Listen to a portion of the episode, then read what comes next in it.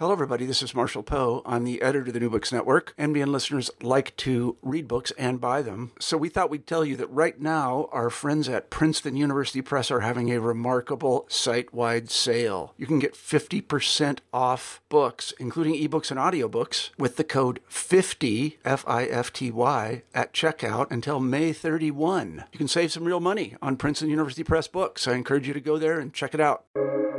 Welcome to the New Books Network.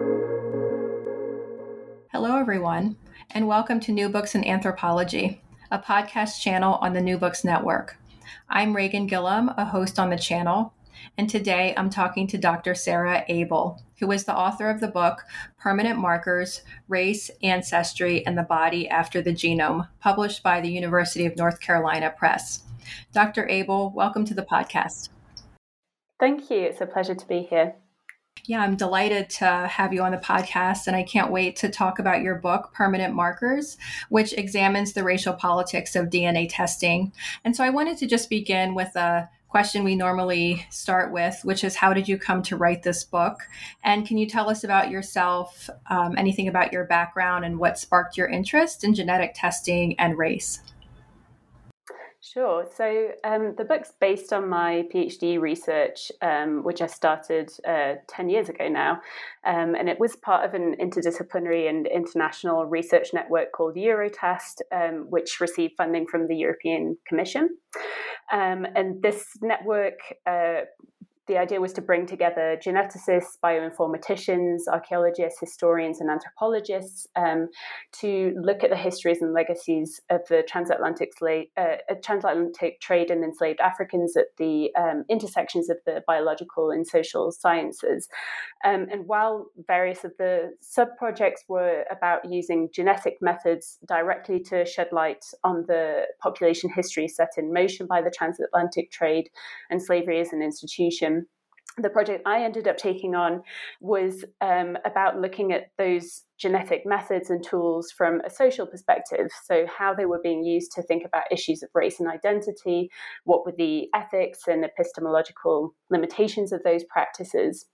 Um, and with regards to my own background, um, just before uh, I began that PhD, I'd been doing a, a master's project in, in Latin American studies. Um, I was uh, doing a dissertation on the impacts of the Haitian Revolution on, on forms of Black identification in 19th century Cuba. And I was uh, kind of enjoying doing this historical approach, but when I'd actually gone to Cuba, um, I couldn't get access to the archives, and I spent a lot of time just just talking to people and realized I, I really enjoyed um, that that more kind of more of an interview, more of a contemporary um, ethnographic approach. Um, so when I saw the the call for applications for the EUROTAST project, um, that was actually probably the first time, one of the first times I'd come across the idea of genetic testing. It's not something that I knew a lot about. Um, and I was really intrigued, on the one hand, by the idea that these tools were being used to explore um, the continuing impacts of slavery and colonization on uh, on notions of race and kinship today. Um, and at the same time as someone who had been trained in the constructivist social science tradition, um, this idea of using genetics to reconstruct racial and ethnic identities in this way um, seemed kind of sacrilegious. I was also really interested in um, in mounting a critique of these technologies, um, even if actually over the course of doing the research, my ideas about the relationship between identity and genetics, or more broadly, identity in the body, changed quite drastically. Um, and I just want to mention as well that um, while I was doing the research uh, for my PhD and for the book um, after the PhD, um, quite a lot of the people I interviewed or came across assumed that I was a genealogist myself and that that was how I'd come to the topic. And as a matter of fact, I had very little personal interest in family history research. And although I ended up taking several DNA tests over the course of the, the project um, as a, a, way of understanding how they worked and, and, having a kind of immersive experience of the phenomenon, um, I initially found it quite difficult, I have to admit, to un- understand the excitement and the passion that genealogists and DNA test takers, particularly in, in the United States, um, that they expressed about the possibility of uncovering new information about their family histories. Um, but over the course of the research, I began to see that this indifference that I felt about my family history was in part symptomatic of my own racial position. Um, so that is, as I'm in, I would say, an unambiguously white person pretty much anywhere I go. Um, and in my native country, the UK, um, I grew up with the privilege of never being challenged or questioned on my ancestry or national uh, belonging. Um, so that was that was one thing um, that I think was kind of behind that um, that sort of ambivalence about family history from my own experience. And the other thing was that when I actually began to question my family about our genealogy, I found that what initially seemed to be indifference in the sense that I got the impression that we don't talk about our family or our ancestors because they just weren't very interesting people. Um, I realized um, after a while that this was actually a strategy for covering up painful and shameful family secrets. And I mentioned this because these turned out to be key insights into how processes of racialization create not only diverse effective relationships to ancestry and genealogy, but also different material and structural possibilities for, for people to access, uh, to access those, those histories. Yeah, that was really interesting. And thank you for situating, situating yourself, uh, your positionality in that way. And that's also interesting that you got to kind of try out these different methods, like archival research versus ethnographic research and make that choice to kind of see what you're getting yourself into. Uh, I would have I would have loved that. Yeah. um, so great. So um, you, so your your book is looking at these. Uh, DNA ancestry tests, and as you as you just said, and these tests are becoming relatively ubiquitous, at least in the United States, as you um, as you also indicated. And I just had a friend who I saw in the summer, and he showed me his genetic ancestry tests, and you know showed me the different percentages. And of course, in the United States, we'd also be familiar with these various commercials that are trying to sell us uh, these ancestry tests to, to take them. And so um, they appear to hold the key to our identities in that they tell us, you know, what percentage we are of these different regional backgrounds. And so I was wondering, how are you intervening in our understanding of these genetic tests? And what are you arguing about the social and racial dynamics of these tests? Right. So in in the book, I, I, look at the tests from various different angles. Uh, the the kind of first part of the book um, looks at how they're portrayed in culture, in particular in documentaries or um, or special reportage uh, reportages. I'm not sure which is the right one. Um, and uh, so, looking at how they're kind of presented, how these discourses are presented to the um, to the public um, then I look at them uh, more from the, the kind of scientific point of view. So I look into the scientific construction of some of the different uh, DNA ancestry products that are available on the genealogy market. And in particular, um, I look at, I have a chapter that's devoted to the, as they're called, the genetic ethnicity uh, tests that are currently sold by Ancestry.com, which is the currently the, the global forerunner um, in terms of the amount of sales of, of, DNA ancestry tests. And but that product's also quite similar to ones that are offered by 23andMe, MyHeritage, and other other big players. Um, and one of the things that I noticed um, when uh, I was looking at the advertisements for these products and, and the way that they're they're often presented in popular culture is that they companies tend to present genetic knowledge, um, as you say, as, as indisputable and also universally true. That's to say that there's this idea that a test will supposedly work as well for someone in Brazil, as in the United States, as in Korea, as in Kenya, and so on. Um, but one of the key points that I make in the book is that the tests um, are actually constructed with particular publics in mind, and that's usually inhabitants of the United States, um, who were the again the the global leaders in in consumers of um, of, uh, of genetic tests, um, and in particular within the United States, they're aimed kind of first at white U.S. Americans, um, and then also African Americans and and uh, I think. Uh, to some extent, Latino Americans. Um, so they're aimed at these publics and they're configured in a way that will reflect the demographic histories of these specific populations in a, in a fairly kind of reasonable way.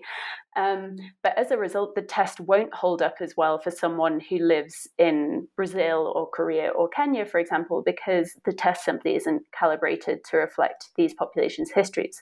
Um, I mean, that is to say, you will, you may get a result that seems sort of okay, but you might not get the same amount of resolution on the result, or it may not be as accurate because the um, the reference populations that are used aren't necessarily calibrated for for for populations um, in, in places that aren't broadly the United States and maybe Europe. Um, so that's thinking about how the tests are set up scientifically and how they're marketed. Um, but another issue is the conceptual tools that we um, we all bring in in order to interpret the test results. And the third part of my my book um, looks particularly at how uh, members of the public are engaging with these these tests and the readings that they they bring to them, how they um, understand the results in relation to what they already know about their ancestry. Um, and um, in the book, I consider two um, context, the United States and Brazil. And what this allows me to do is to show that even if two people, say one Brazilian and one US American, uh, were to receive um, identical test results, they would likely have quite different interpretations of what they meant in terms of the pers- of each person's racial identity. And this is because we all bring culturally specific scripts to our readings of genetic data. Um, so the most available readings that we bring are usually to do with the way race and ethnicity are framed within national identity discourses. In Brazil, for example, this relates to discourses of mestiçagem, uh, racial mixture. And in the US, um, it's usually in reference to the one drop uh, rule. Um, but people can also bring multiple other cultural and racial scripts to bear on their DNA ancestry data, and this kind of results in a variety of readings um, which are sometimes even in conflict with one, one another. Um, and in the book, I follow other researchers like Alondra Nelson, Nadia Abu El Haj, and Wendy Roth, among others, um, in exploring how the tests are understood and mobilized by uh, members of the public in relation to not only diverse societal discourses about race, but also in relation to the different ways we individually are racialized in society. For example, based on how other people identify us, uh, relating to, for example, our skin color or other um, kind of physical markers that are racialized. Um, also, in relation to our prior knowledge of our family histories, our sense of cultural affinity, and uh, other things. Um, so, in particular, in the book, I focus in on the subtle choices that test takers make in terms of assimilating some aspects of their results and setting aside or rejecting others um, to try to show how test takers make assessments about how valid or accurate their DNA data are rather than simply accepting them wholesale. Mm-hmm. Great. So thank you for that. Um, and so I'm going to pick up where you mentioned during the the past um, answer. You said you you compare genetic ancestry testing in the United States and Brazil, and so I wondered why you picked these uh, two countries particularly, and you know what made them you know such fertile ground for your study. Well, for centuries, the United States and Brazil have been constructed uh, both in international discourse and in their own national discourses as essentially racial opposites. So this goes back um, to the 19th century and even beyond, but um, in the 19th century, during the, the rise of international eugenics movements, the United States was heavily invested in protecting the so called purity of its white populations and did this by eradicating or segregating as far as possible um, its native and black populations. And it became admired um, by Eurocentric governments around the world for, for those efforts. Um, Brazil, on the other hand, was regarded internationally as, as somewhat um, a racially backwards country because of its history of what's, what was seen as unbridled racial mixture since um, colonization. Um, but around the mid 20th century, against the backdrop of the Second World War, um, Brazil managed to successfully rebrand itself um, as a country that was free of racism, um, and that w- they they kind of posited this as as being due to the way that the country had embraced racial and cultural mixture as the core of its na- national identity. And on the other hand, the United States' uh, program of, of Jim Crow segregation was regarded internationally as a failure. And ever since then, the US has been perceived as a country with racial problems.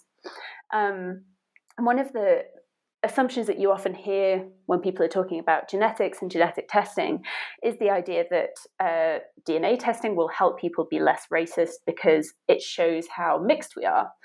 Um, and this common sense idea that mixedness is kind of antithetical to racism has been fundamentally strengthened over the years by this very dichotomous image of mixed race Brazil on the one hand um, as the country of racial democracy and the segregated United States on the other as this country of acute racial problems and neuroses.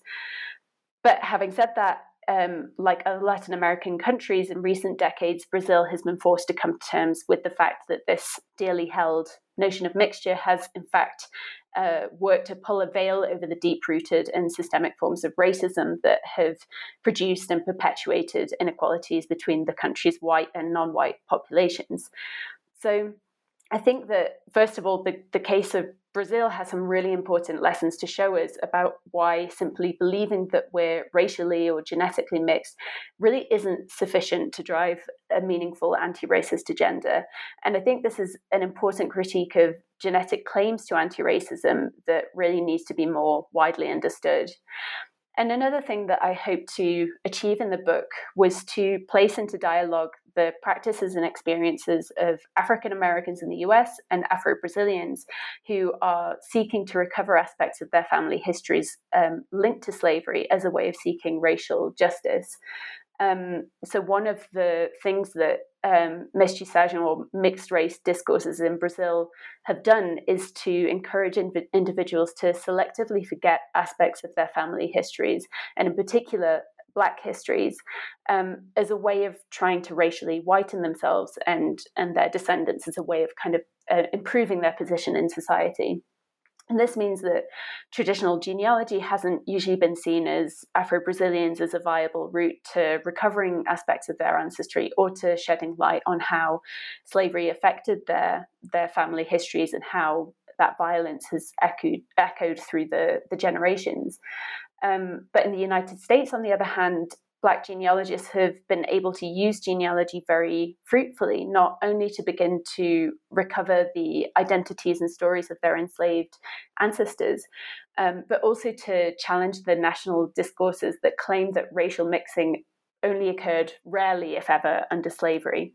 Um, so, drawing on these different experiences, I try to suggest how um, careful interpretation of um, genetic and genealogical and other types of historical research, if, if it's done with a critical lens, um, could be used to challenge dominant discourses about race and racism and national identity, and also to pursue forms of epistemic justice for the descendants of the enslaved. Great, thank you. And you in the book, you really do go into such um, like historical background about the two countries and and why you chose them. And in particular, I learned in, in your discussion about racial mixture in Brazil. I, I also do research in Brazil, but I was not aware of the um, of the origin of the term miscegenation and that it came from that it was a pseudoscientific term that came from the United States during uh, during the Civil War to, to spread alarm among white liberals about the impacts of racial blending. So I had no idea about that. So that thank you for that, as well as much of the other insights that you bring to bear uh, on these you know histories and understandings of mixture between the two countries. Um, and so, as you mentioned, uh, too, you have this like kind of three pronged approach in the book where you look at representations of this testing, the perspectives of the scientists, and the perspectives of those people who take the tests. And so, I wondered from the perspective of the of the scientists, um, from their point of view, they seem to be very careful about how they presented the genetic findings, and they seem to want to avoid the political or ethnocentric use of, of such findings of these ancestry tests. And so I wondered what, what were the scientists so concerned about and how did they navigate this conundrum of the of the I guess political landscape in which these tests were being taken up?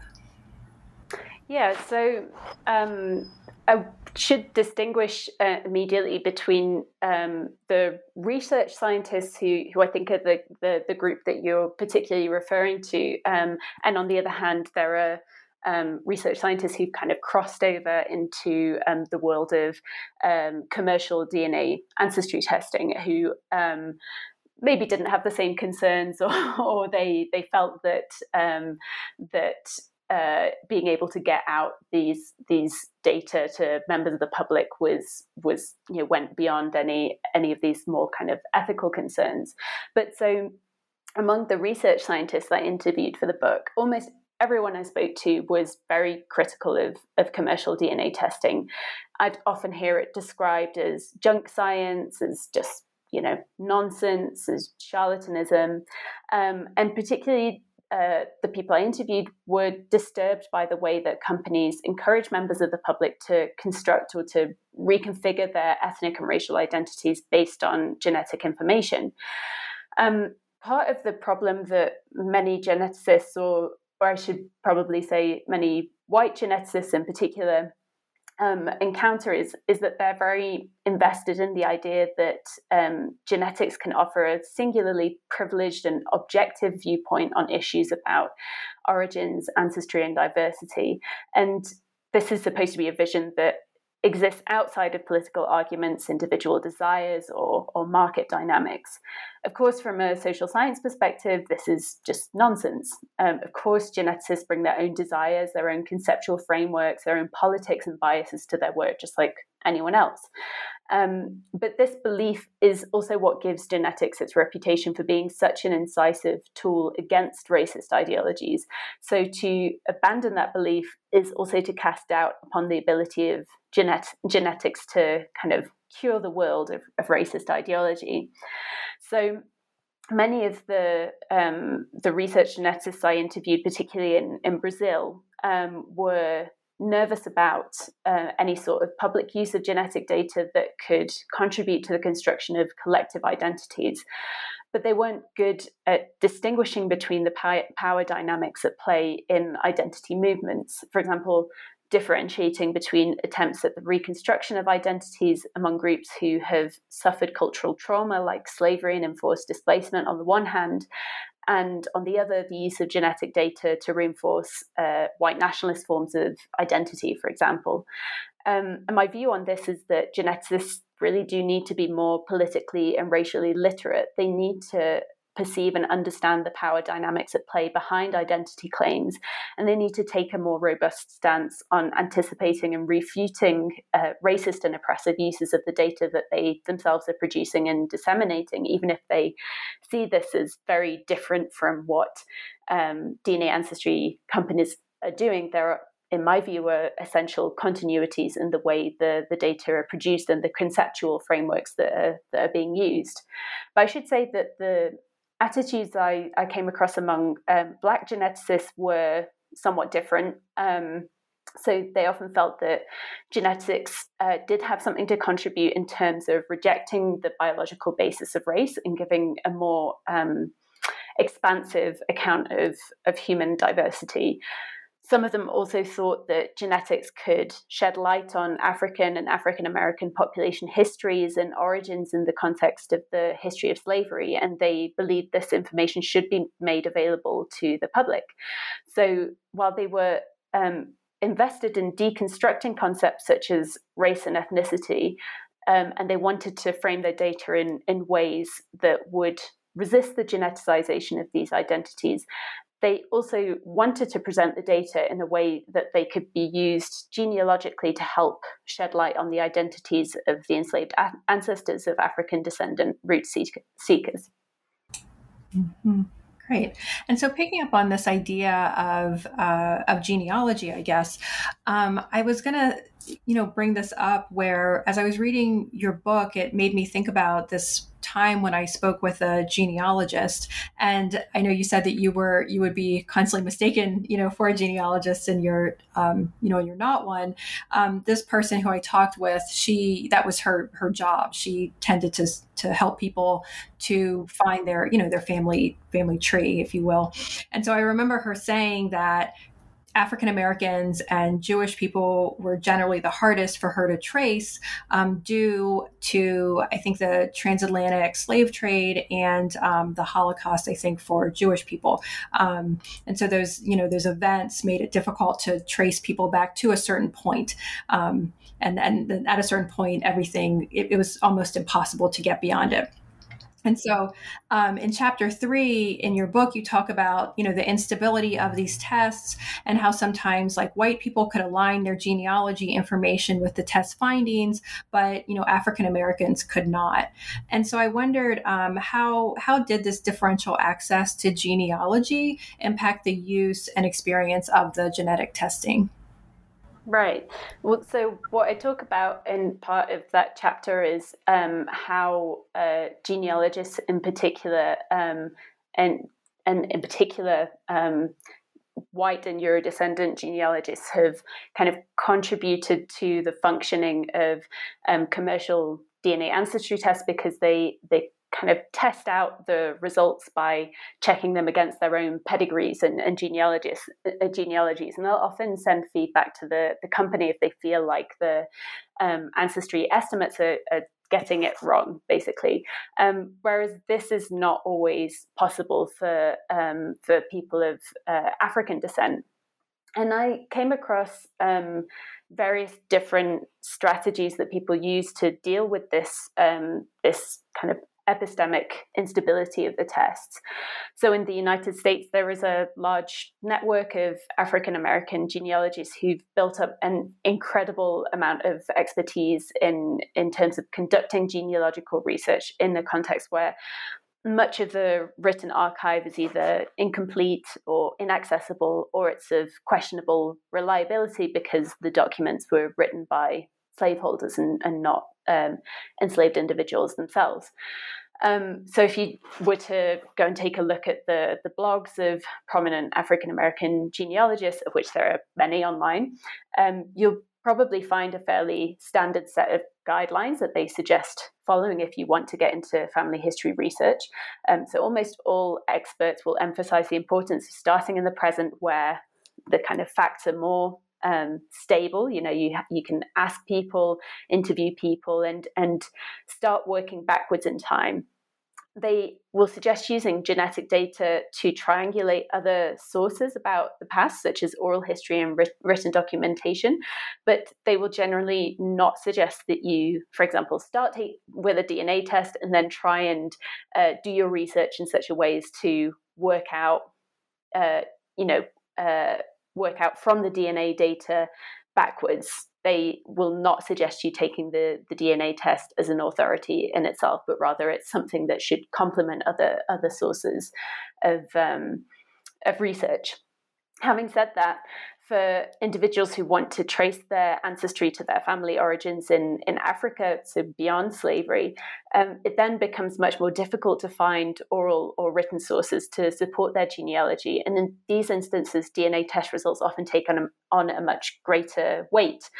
Um, so, something that often happens is that someone will get a DNA test result and then they'll perhaps go to the, the country um, one of the countries that's um, that shows up in their in their DNA uh, matches, and they will uh, perhaps see people who look like them, or they'll notice um, patterns or products that are reminiscent of things that they always use. They, they remember their grandmother using, for example, and these kind of coincidences are often experienced as a confirmation of the validity of the, the DNA match. Um, and this is kind of the the level of, of traces are, are, being used, these disparate traces, to try and and get a confirmation of the of the DNA match.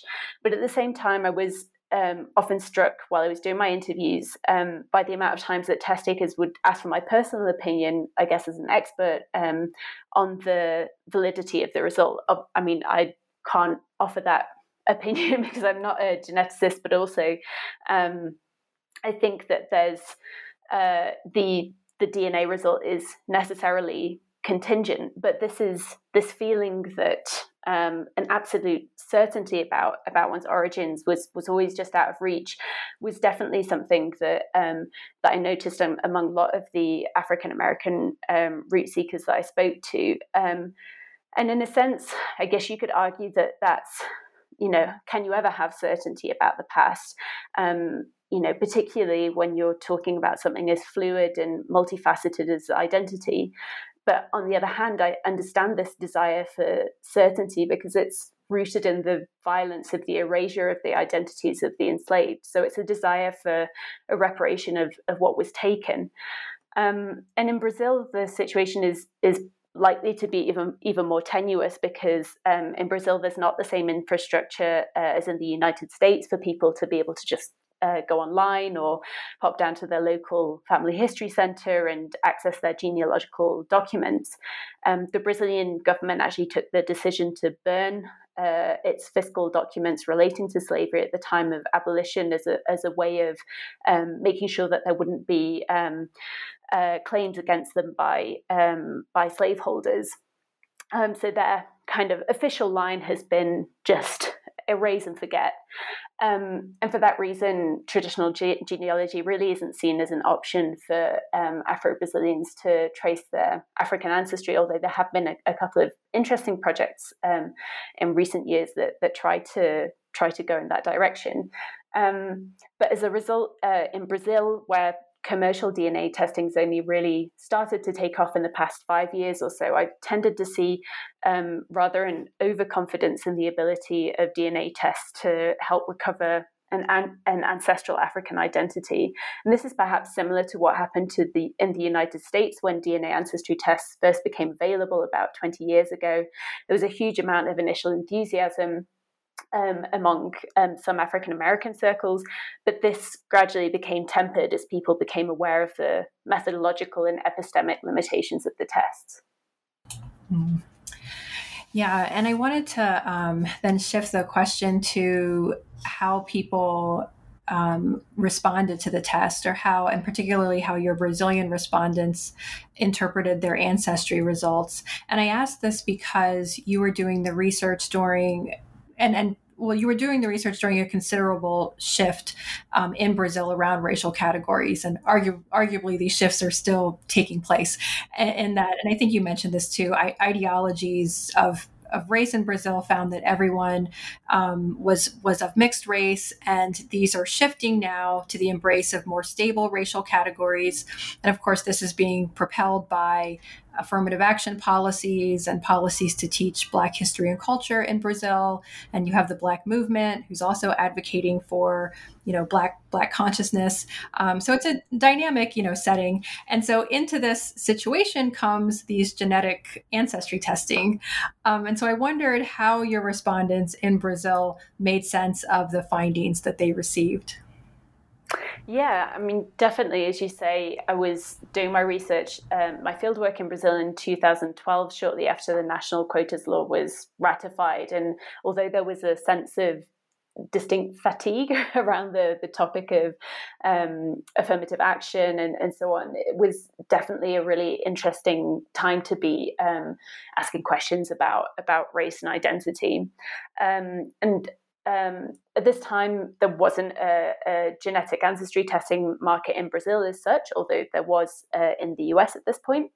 Um, and the idea of DNA testing wasn't really that well known to the, the general public. Um, so, what I did for my research was to approach um, uh, uh, an international genetic uh, study called Candela, which had uh, recruited volunteers from various different countries, including Brazil and Latin America, and it was interested in understanding the links between genotype and, and phenotype in uh, mixed uh, Latin American populations.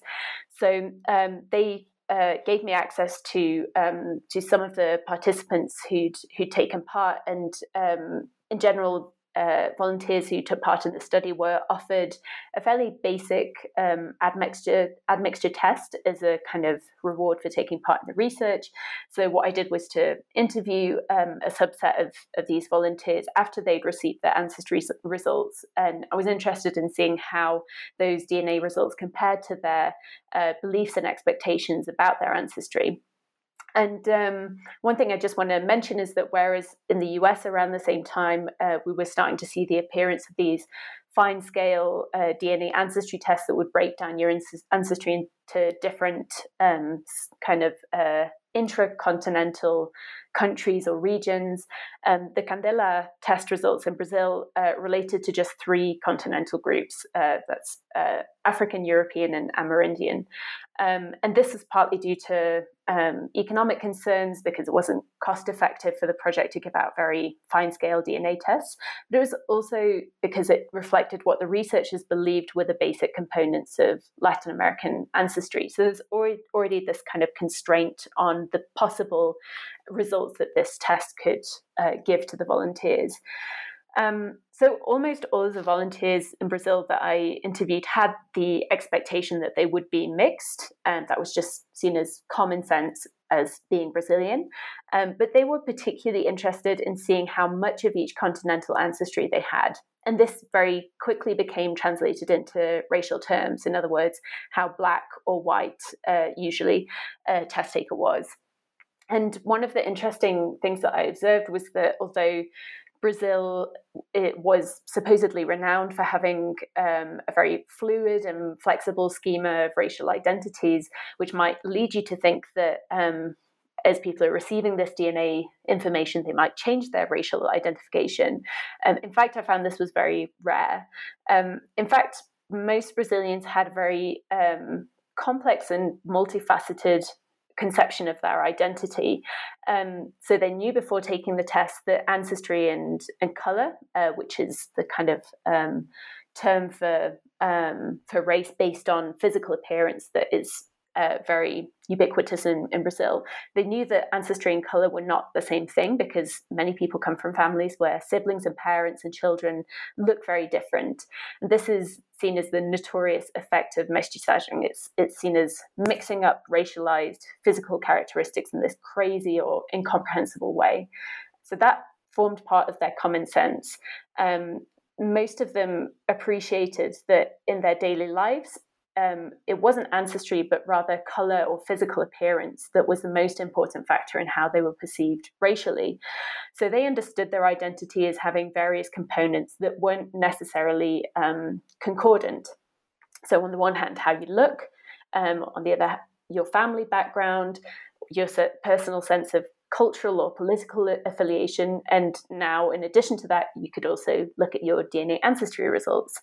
Um, and it's worth saying that the DNA ancestry results didn't always seem to align with what people thought they knew about their family and their family ancestry, um, which was usually based on the color or racialized appearance of their relatives.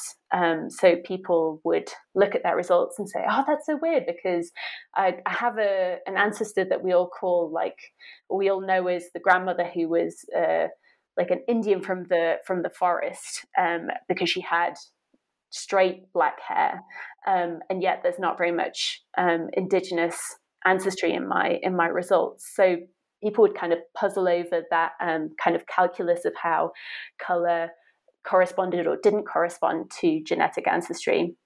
And although I found that the Brazilians I interviewed had quite a stable sense of racial identity. Um, it's worth mentioning that a few of the people I interviewed had the expectation when they took the DNA test um, that the results might be useful if they wanted to apply for affirmative action. And this was often people who described themselves as uh, pardo, which is a kind of mixed or sort of intermediate um, category in, in Brazil. And most of the time they were disappointed. Um, so they were perhaps clear, hoping for a clear majority of African or Amerindian ancestry, um, but usually what they got was a slight majority of European ancestry, which they either felt didn't really clarify their racial identity or, or it wouldn't be useful for backing up a quotas application.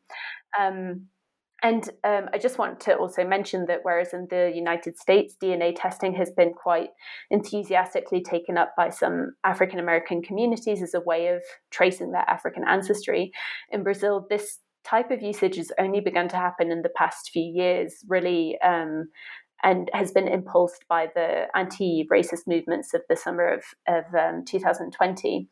Um, so this is after I finished writing the book. Um, but there were some cases of newspaper and magazine reports that used DNA testing in the early 2000s in the context of the debates around um, affirmative action. Um, and they used uh, DNA to ostensibly find something out about the African ancestry, for example, of um, a group of famous Afro Brazilians.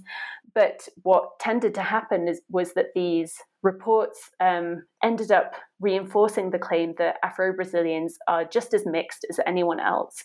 And since this discourse has been used time and time again to try and veil the effects of racism upon Black Brazilians or to deny the need for compensatory public policies, at the time I was doing my fieldwork in 2012, most of the Afro Brazilian activi- activists that I interviewed were actually very wary of engaging with DNA testing as they'd seen that the results could very easily be used politically against them. Mm-hmm. Yeah, that is fascinating. So, I, I, my next question is about your research and the processes that you use to gather data. And I wondered in particular how you familiarized yourself with the terms of scientists. And, and I asked this in the context of how we're often, you know, talking, we talk about learning a field language as anthropologists, like such as, you know, the Portuguese language. But it also seemed like you had to learn another one of your languages was like a scientific language and you use you know different scientific terms like haplotypes and, and things like that. Um, and so i wondered was it challenging to enter into this world of scientists? And you know is there anything else you found particularly interesting or challenging about doing the research for this project? Yeah, um, definitely learning about the genetic concepts um, that I deal with in the book was quite an undertaking. It wasn't um, close to anything I'd, I'd, studied in a long time, probably not since high school.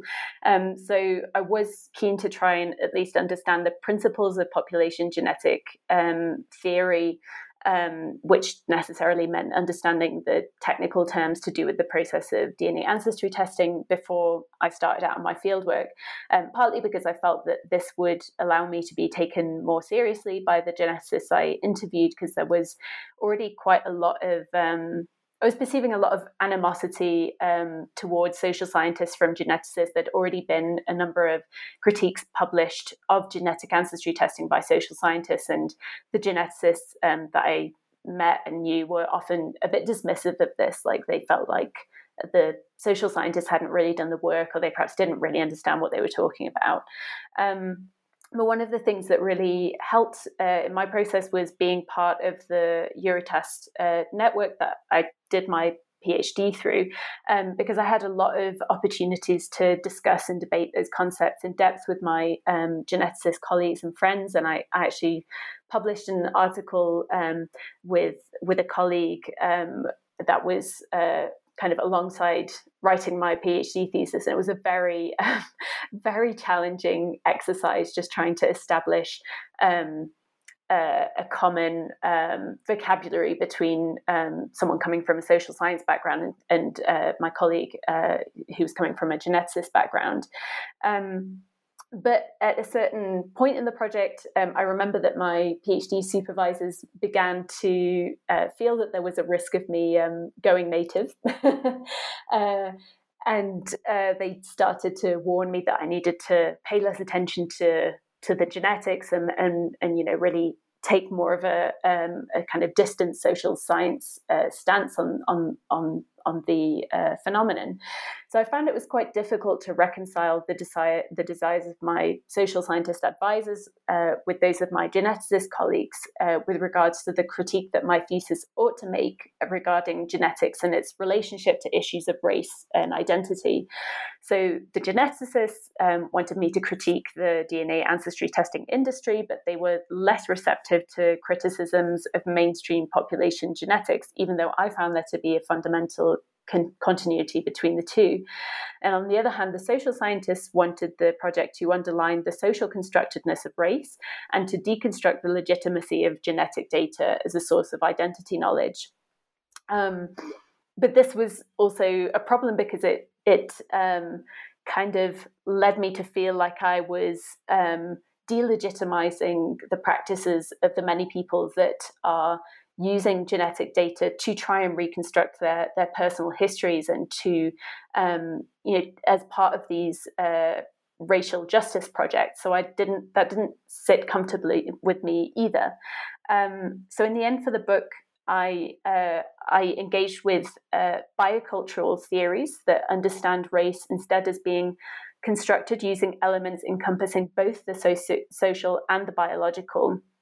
Um, and I think this is a useful framework because not only it allows us to take seriously the way that DNA data are being used to negotiate and construct racial and ethnic identities today, but it accounts for the way that racial boundaries have always been constructed through the management of bodies, and in particularly uh, the management of sex and reproduction in the context of slavery and colonization. That's interesting. It's like the perils of um, of interdisciplinarity and the different goals of the different people and all of these all of our trainings and you know the kinds of questions that we think we're supposed to be answering um, what happens when those worlds come together and collide and how do we reconcile them? Um, that's a yeah interesting lesson in that. And then one can also see that i guess in the book as well which i'm sure readers will like to, to see is you know how do you bring this social science social science view to you know to the sciences as well and bring those two together. Um, so this question this is interesting because you just said that you took this approach that race is social and biological and then you just kind of described that. So i guess maybe this will help me think about like my next question. And and so i'm just interested in what in your response to it because in, in thinking about this genetic genetic ancestry testing um, I kept thinking about one of the difficult challenges of teaching about race, um, which is to teach the idea that race is a social construct. Um, and that becomes very difficult, I, I find, for um, students to, to grasp, right? And and as anthropologists, you know, we, we were always putting forward this idea, you know, race is a social construct. Yet um, in in the book, um, you had people um, who were generally not anthropologists, um, not you know, who who were trying to undo race with scientific ancestry, and so you had you came across many people who would say, "Oh, these genetic ancestry tests can help us undo kind of the you know, like the perils of of race of." Um, like racial inequality and, and racism and and so but but this idea is kind of contradictory because it doesn't necessarily undermine the idea that that race is biological but rather you know reinforces this idea of, of race as biological which is again is something we're usually trying to, to deconstruct. Um, so i just found this tension i guess throughout the book and i was wondering then like just what you thought about this idea of you know of how race is being talked about in all of these different ways. Yeah first of all, I want to be super clear that um, I, I uh, approach uh, race as a biocultural construct in my work. So when I say it um, spans the um, the social to the biological. I want to be really clear that I'm not suggesting that there are both kind of on the one hand the socially constructed aspects of race, and on the other hand there's a biological component which is natural and innate, which is what some people argue. I think that's wrong.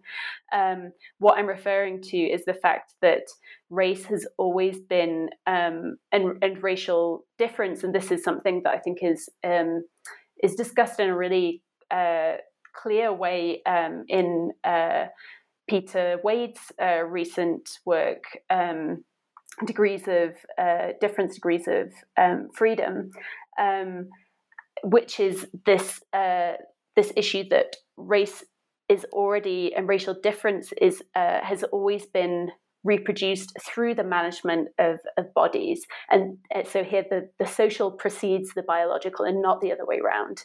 Um, so, um, so I just want to, to make that super clear. Um, and then going back to your, your question, um, I think there's at least two points here. One of them is a, a point that Catherine Nash has, has made in her book, uh, Genetic Geographies, um, which I also draw on in, in, in my book, which is that um, DNA ancestry tests and in, the way that they're currently pre- presented seem to convey the message that although we're all human and we're all mixed on some level, um, here are these populations shown in your results, which are the ones that you're most closely related to.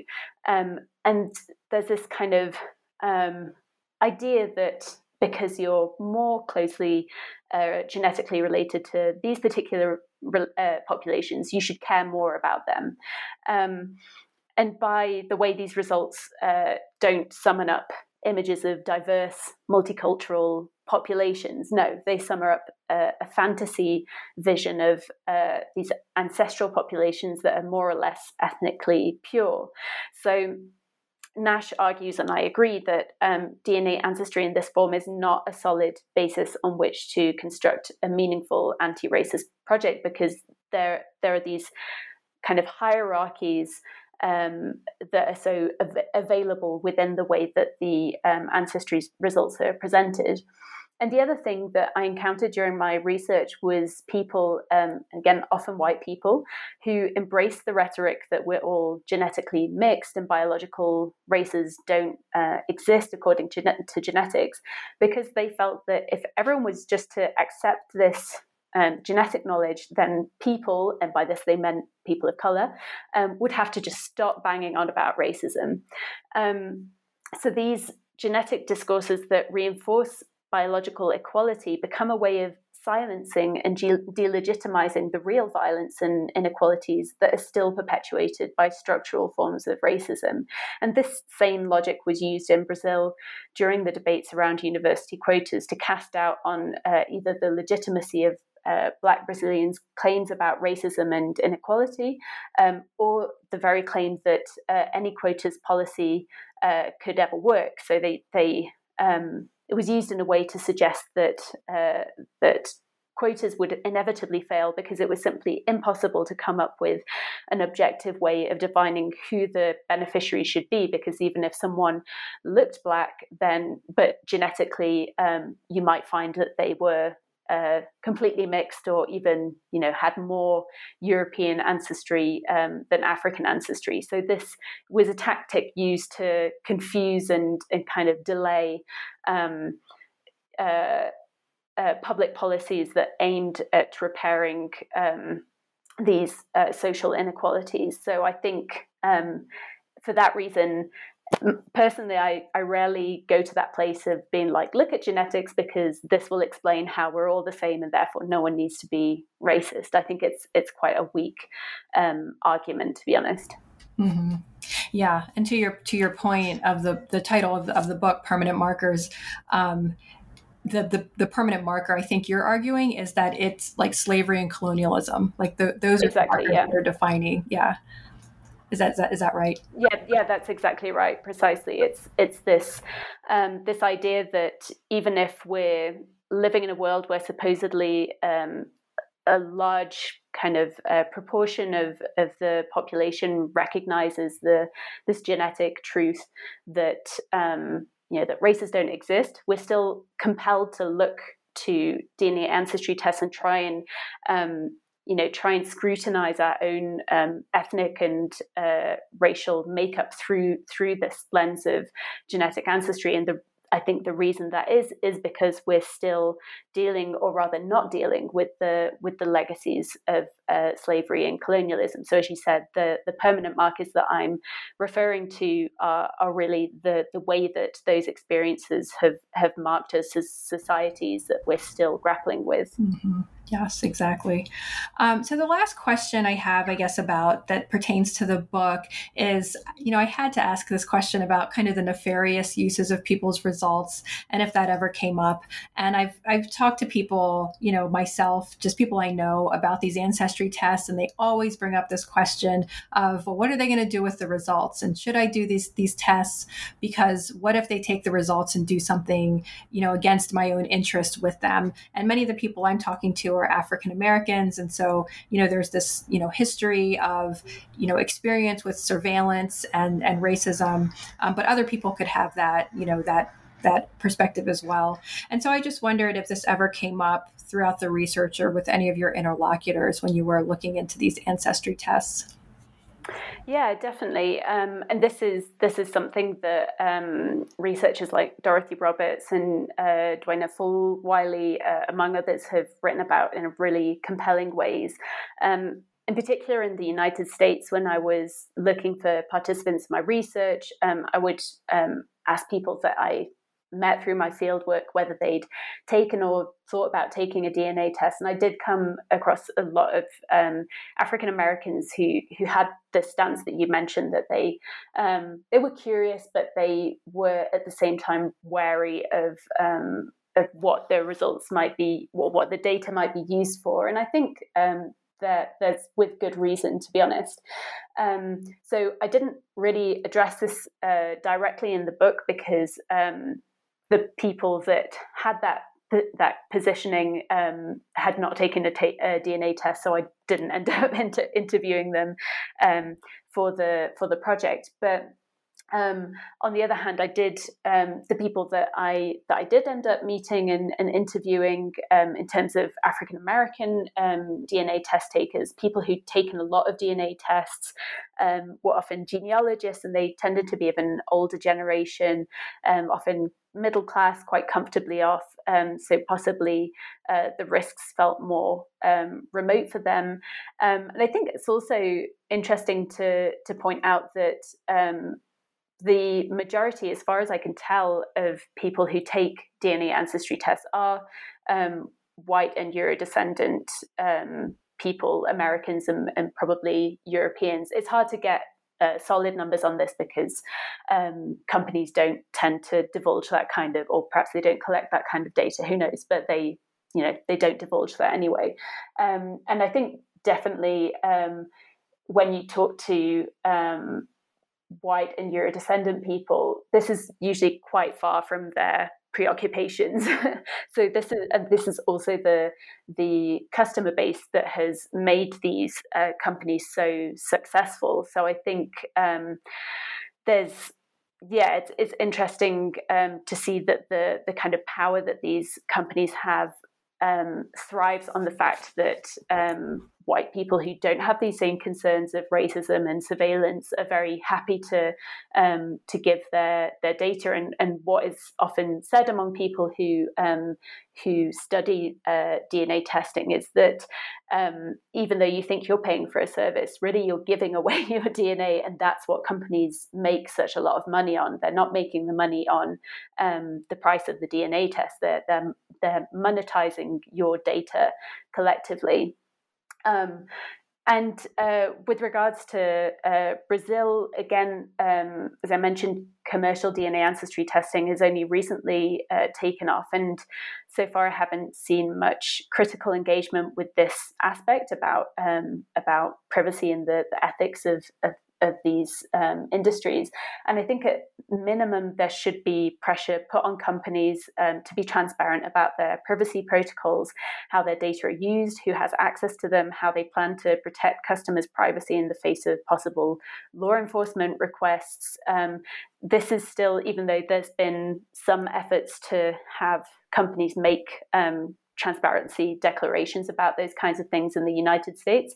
Um, it's not always clear, for example, what um, what companies would do if approached uh, with a warrant from a law enforcement agency, um, and also even if they have those protocols, there's nothing to stop um, law enforcement enforcement agents from simply submitting a DNA sample and logging on as a regular customer. There's no way of telling um, how often that happens or what's being done um, with uh, you know, with that kind of access. And obviously, they wouldn't get access to the entire database by doing that, but they would be able to access kind of a pool of, um, I guess, suspects.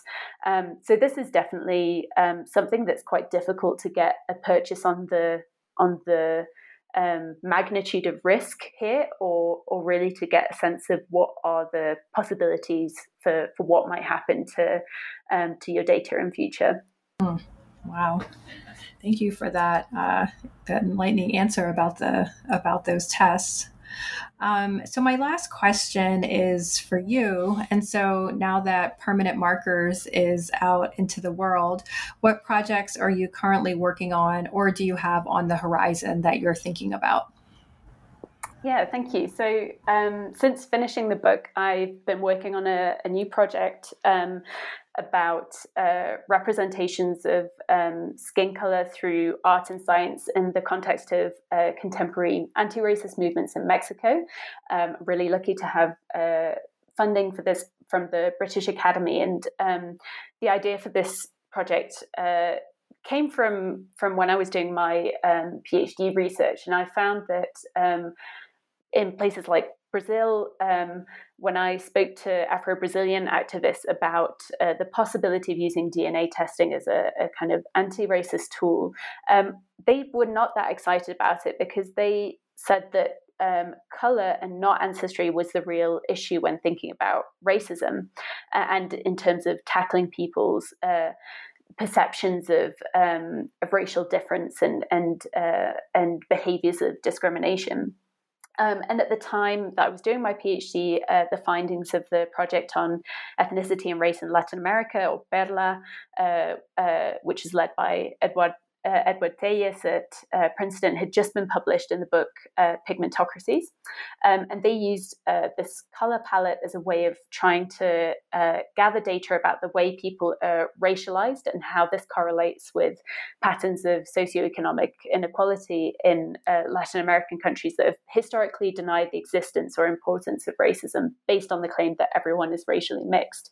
And I noticed that the color palette has really taken off in Mexico since. Um, um, Pigmentocracies was was published. It's been used in a number of government and research surveys about intergenerational mobility, and it seems to have been quite influential in terms of sparking uh, national debates about racism. So, what I'm interested in is understanding how these visual technologies are constructed and what is the work that they do uh, discursively in terms of visibilizing uh, racism relating to skin color. Um, so, from a position of working on how racial differences perceived as residing uh, in the body in our DNA, and now moving on to looking at how racial difference is constructed on the surface of the body in mestizo societies. Hmm. Well, we will look out for that. So that sounds um, like a great uh, bridge from one project to the next. And so, good luck on that on that research that you're currently under underway um, in doing in Mexico. Thank you. Um, great. So I have been speaking to Dr. Sarah Abel, the author of the book Permanent Markers Race, Ancestry, and the Body After the Genome, published by the University of North Carolina Press. Thank you so much for writing this book and for sharing it with us on the podcast.